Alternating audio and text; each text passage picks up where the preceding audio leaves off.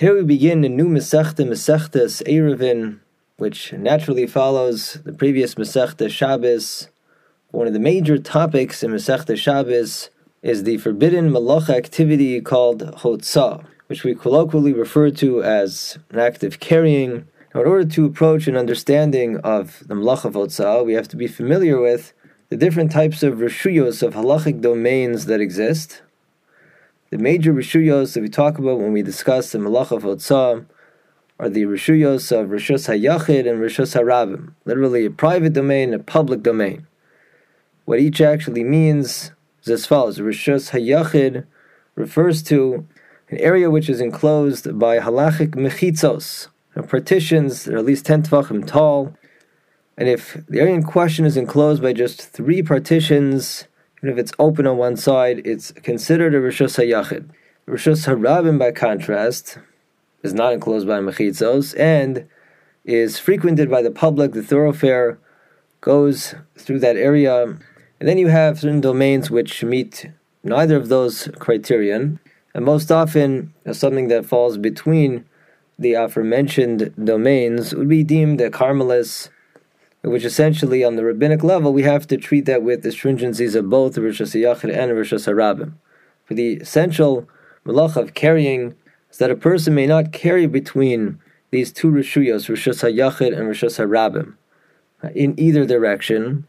More specifically, one violates the malacha if he picks up something that was resting in one of these two Rishuyos, takes it to the other, and sets it down in the other Rishus.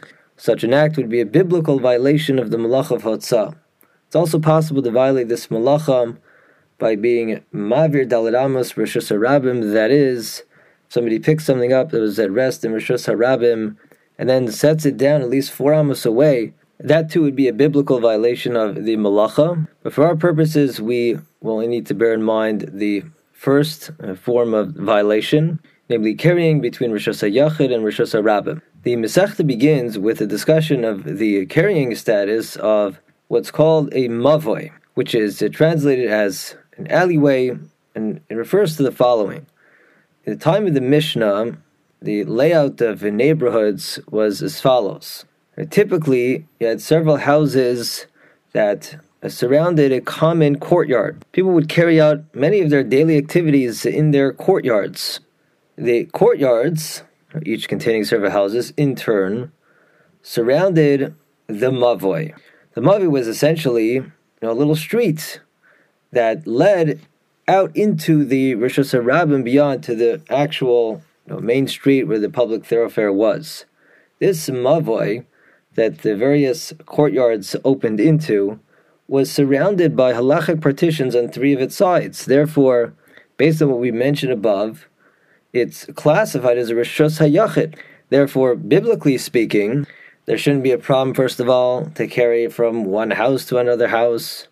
You know, the courtyard is surrounded by partition, certainly, nor from one courtyard to another, or from courtyard to the Mavoi. For all of those activities are merely carrying from one Rishus HaYachid to another Rishus HaYachid. That's not carrying. However, the Rabbanan were concerned that the Mavoy, and as we'll see, the Chatzar as well, might be confused with the Rosh Hashanah.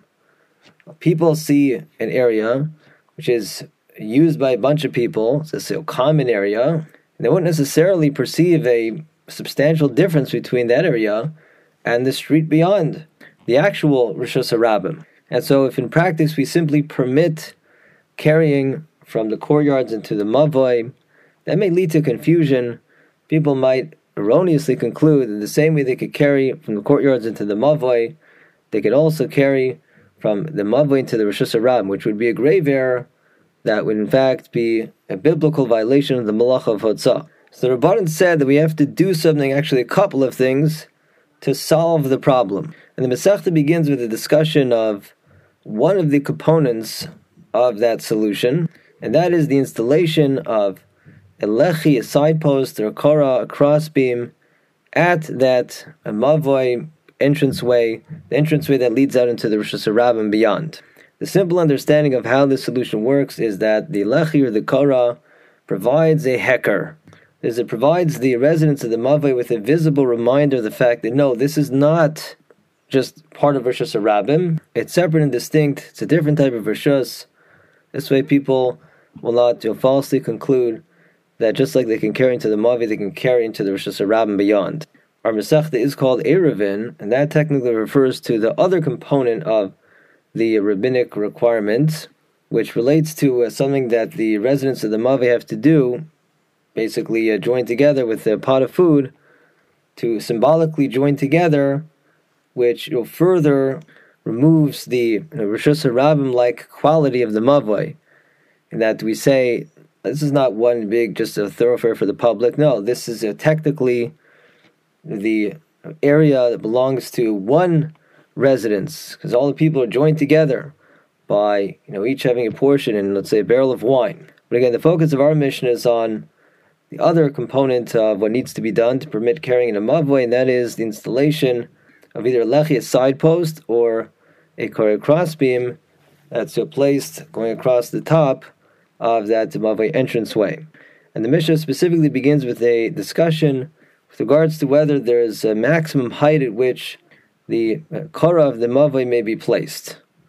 The Mishnah begins, Mavoi Shugavoa Lamala Mama. if the means the kara of the mavoi were placed at a height above 20 amos. First opinion rules yima'it. It must be lowered. That's too high.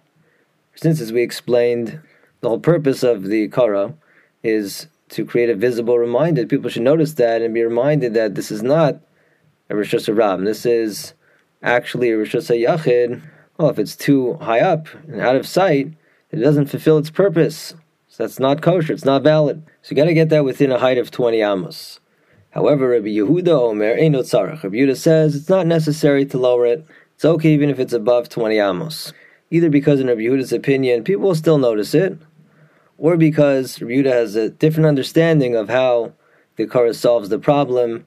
That is, it could be Rabbi Yehuda works with a special you know, mechitza concept called Pi Tikra Yored V'Sosem, which essentially allows us to imagine it as if the edge of the beam goes down, as if there's like solid wall there, so that it's as if the mava is completely enclosed. If that's how the kara is solving the problem, it's irrelevant to how high up it is.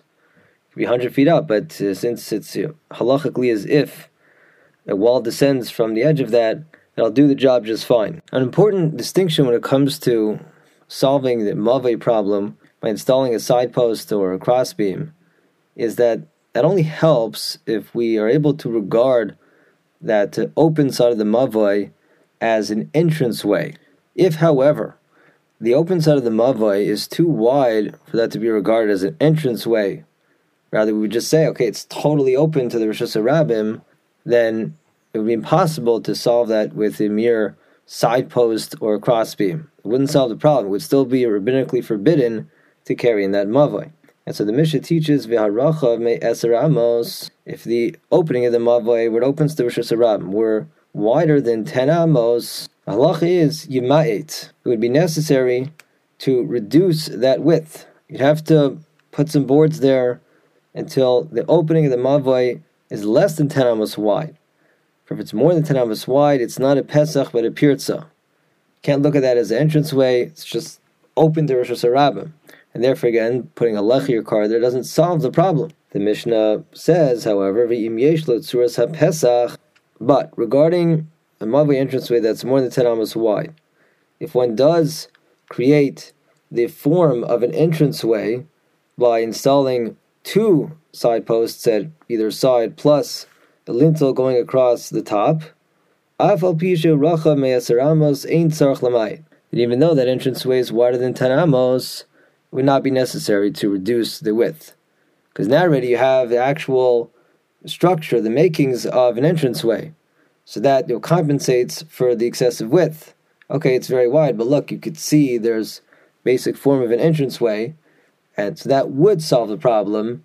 It would be clear to people that this is not simply Rosh Hashanah. No, it's pretty much you know, closed off from the Rosh on all four sides, even on the opening side where there is an entranceway.